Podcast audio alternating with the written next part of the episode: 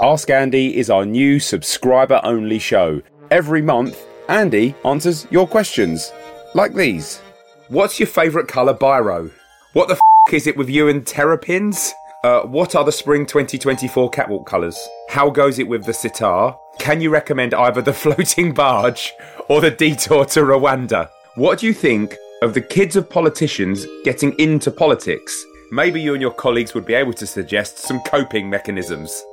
And Andy even asks a few questions himself. Do you, do you think I could get to Christmas number one? Subscribe to Ask Andy now via any podcast platform. Go to thebuglepodcast.com forward slash donate. Hey, I'm Ryan Reynolds. At Mint Mobile, we like to do the opposite of what Big Wireless does. They charge you a lot, we charge you a little. So naturally, when they announced they'd be raising their prices due to inflation, we decided to deflate our prices due to not hating you. That's right. We're cutting the price of Mint Unlimited from $30 a month to just $15 a month. Give it a try at mintmobile.com slash switch. $45 upfront for three months plus taxes and fees. Promo rate for new customers for limited time. Unlimited more than 40 gigabytes per month. Slows. Full terms at mintmobile.com. Say hello to a new era of mental health care.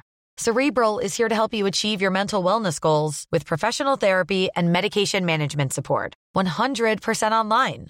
You'll experience the all new Cerebral Way, an innovative approach to mental wellness designed around you. You'll get a personalized treatment plan from a therapist, prescriber, or both in a safe and judgment free space. Your cerebral therapist or prescriber will outline a customized plan with clear milestones along the way so you can get to feeling your best. With Cerebral, you're not alone in your mental health journey. We're here to empower you to live a fulfilling life. So take that first step towards a brighter future and sign up today at cerebral.com slash podcast and use code ACAST to get 15% off your first month. Offer only valid on monthly plans. Other exclusions may apply. Offer ends July 31st, 2024. See site for details.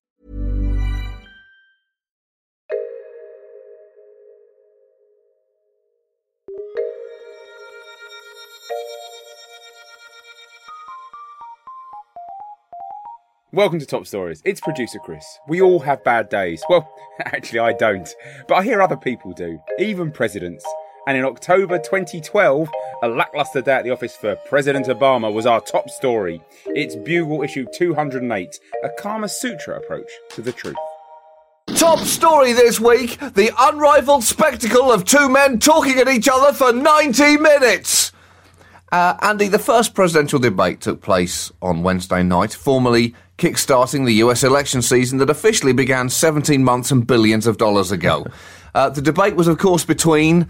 Um, ugh, uh, wait, I'll get it. Uh, ah, you know him. Uh, about six foot, married to Michelle. You know the guy. Uh, anyway, he was debating. Ah, shit, I can't believe I've forgotten this. Uh, you know, Tag's dad. Anyway, the point is that the host city of Denver pulled out all the stops, uh, initially staging the debate in a fight pit with the moderator shouting questions at the participants, then redesigning the stage to feature the debate taking place in a Thunderdome, then eventually opting for the classic two podium model instead, but with both candidates in inflatable sumo suits.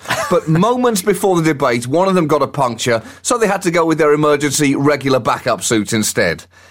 After months of negotiations, both campaigns finally agreed to the debate rules, which were one, no nut shots, two, two minutes each with a 30 second rebuttal, three, seriously, no nut shots, four, maximum of two bathroom breaks and three visits on stage from a trainer, and five, absolutely unequivocally no nut shots.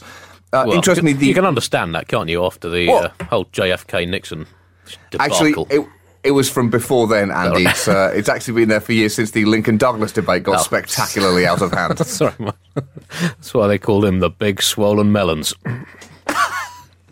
both both candidates had done extensive debate preparation. Uh, President Obama had uh, been mock debating with John Kerry, who'd been standing in as Mitt Romney. I can't think uh, of what about the emotionally robotic multimillionaire with magnificent hair made him think that he'd be a perfect substitute for the emotionally robotic millionaire with magnificent hair.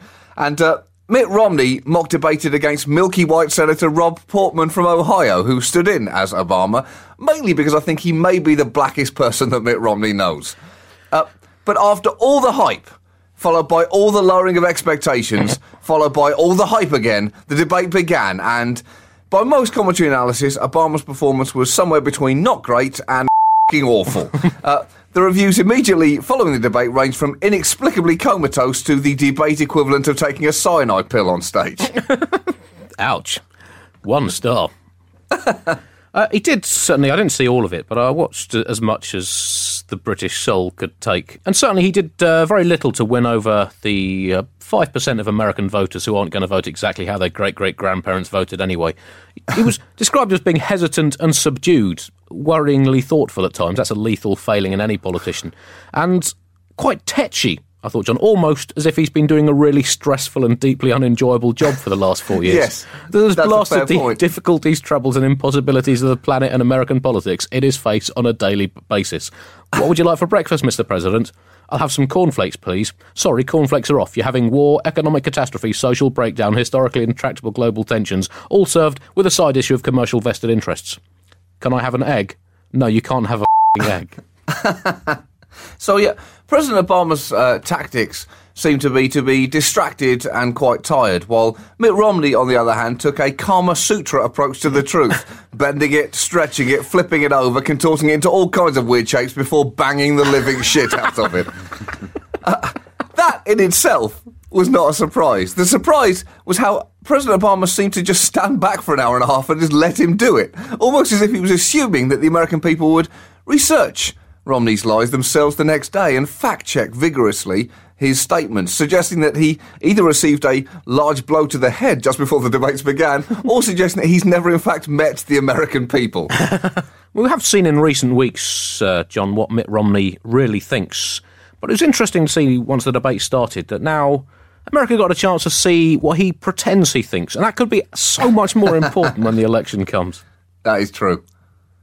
It was a weirdly terrible performance uh, from the president. He seemed slightly preoccupied the whole time and even opened his uh, uh, remarks by mentioning his 20 year wedding anniversary that day, which I think he may have forgotten before that point because the whole debate had a real holy shit, I just forgot my 20 year wedding anniversary stink all over it.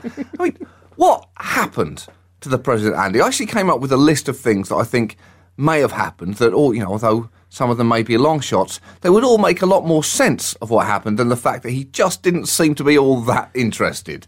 Um, one, let's think about a positive option first. Perhaps something horrific had just happened that he had to deal with. Perhaps Russia had just nearly launched a nuclear missile. That would make sense. Uh, or maybe he just got used to the last two weeks of tactically lowering the expectations for the debate and got so used to it he forgot he was then supposed to exceed them.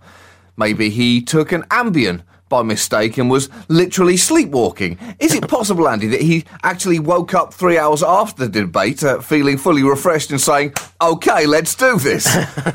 Or maybe, you know, does he actually not want to be president anymore? Is he like someone who's stuck in a relationship that he wants to get out of but doesn't be the one to do it?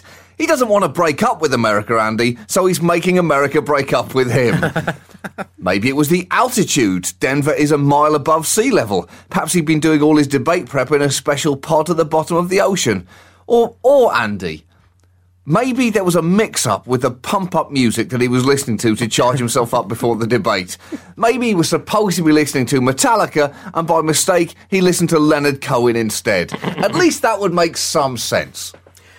Well, I guess, yeah, it is probably hard for him to uh, you know, switch off from being president and suddenly switch on to being a candidate. Uh, Again, and because he, he doesn't get much light relief in his life uh, apart from playing golf six times a week. And the, the only real relief, as, as you suggested last week, uh, was lightening his mood every now and again by treating himself to a drone strike. And there were points in the debate when it looked like he was contemplating somewhere in Massachusetts for his next one. But Romney, on the other hand, he, Romney, on the other hand, he bore the confidence look of a well-groomed man who has spent four years earning in excess of ten million dollars a year, paying all of it in tax and having his hair done and laughing at the poor. So you can see why he was a little more relaxed. Also, intensively trained, as you suggested for the uh, for this debate. Much of the training involving having senior Republicans line up in front of him shouting, "Don't be a." well, in that case, try even harder. The truth is that it's often said you can't win a presidency with a debate, but you can lose it, which frequently renders the highest profile supposed discussion of policy that the nation gets every four years into a turgid tango of evasion and a bullshit ballet of pointlessness where the candidates are not so much debating than regurgitating talking points into your ears. And watching them can often feel exactly as disgusting as that sounds. It's not so much two boxers fighting as two boxers standing motionless in front of each other, desperately concentrating on not punching themselves in the face. I, find it quite hard to follow uh, some of the uh, arguments, particularly in, uh, on the subject of American healthcare, which is quite an alien issue to British people. I find myself trying to concentrate really hard for about three minutes, then trying to work out exactly who wants whom to die, why, and how much they would pay to watch it happen. Then trying to work out what form of healthcare Jesus would have preferred, and I'm not sure, but apparently he presented Lazarus with a bill for 5,000 shekels after curing him of death. So he is probably boinging up and down on the Republican end of the seesaw. And I end up thinking, if only all Americans ju- could just agree not to use any medicine at all and let the will of God take its course, they would be so much happier as a nation and with significantly lower unemployment. Andy, you've just described the thought process of every single American. Oh, right, okay, good. I still not just me then. You're, you're thinking like a man from the heart of this country. I think my, my least favourite part of any of these political debates is always the sudden cherry picking of individuals that the politicians have happened to have stumbled into on the campaign trail whose circumstances coincidentally seem to perfectly back up the point that the politician is in the middle of making. Things like, oh, on the campaign trail, I met a family in Delaware who were concerned about their taxes. I met a teacher called Wes who asked me to keep fighting for my healthcare plan. I met a woman called Brianna who had benefited from my back to work issues. I met a squirrel called Keith who agreed with my policy on Syria. I met an antelope called Barry who hates my opponent's views on stem cell research. I sat on a bench called Christine who talked about her belief in traditional marriage. I ate a piece of cheese called Kyle who wants to serve in Afghanistan. Whether or not these people actually exist is debatable, Andy. They seem to merely function as hypothetical human shields. Also, you never you never hear the negative. You never meet anyone with a kind of negative story. you never hear them that is saying, true. I That's was, true." I was on the campaign trail in Delaware, and I met Mike and Cindy, who saying they're having trouble getting permission to build their dungeon. And I said to them, Mike, Cindy, that doesn't seem to be anything that I can do anything about. And they said, You're right, Mr. President. It's just, it's on my mind at the moment. Anyway, good luck. I won't be voting for you. I don't know why I brought that up now, but the truth is, Mike, Cindy, good good luck with the f- dungeon. I guess I've, I shouldn't have mentioned it, correct? There you go. What a show that was. What a show. Now, please help us stay alive by donating to us at thebuglepodcast.com.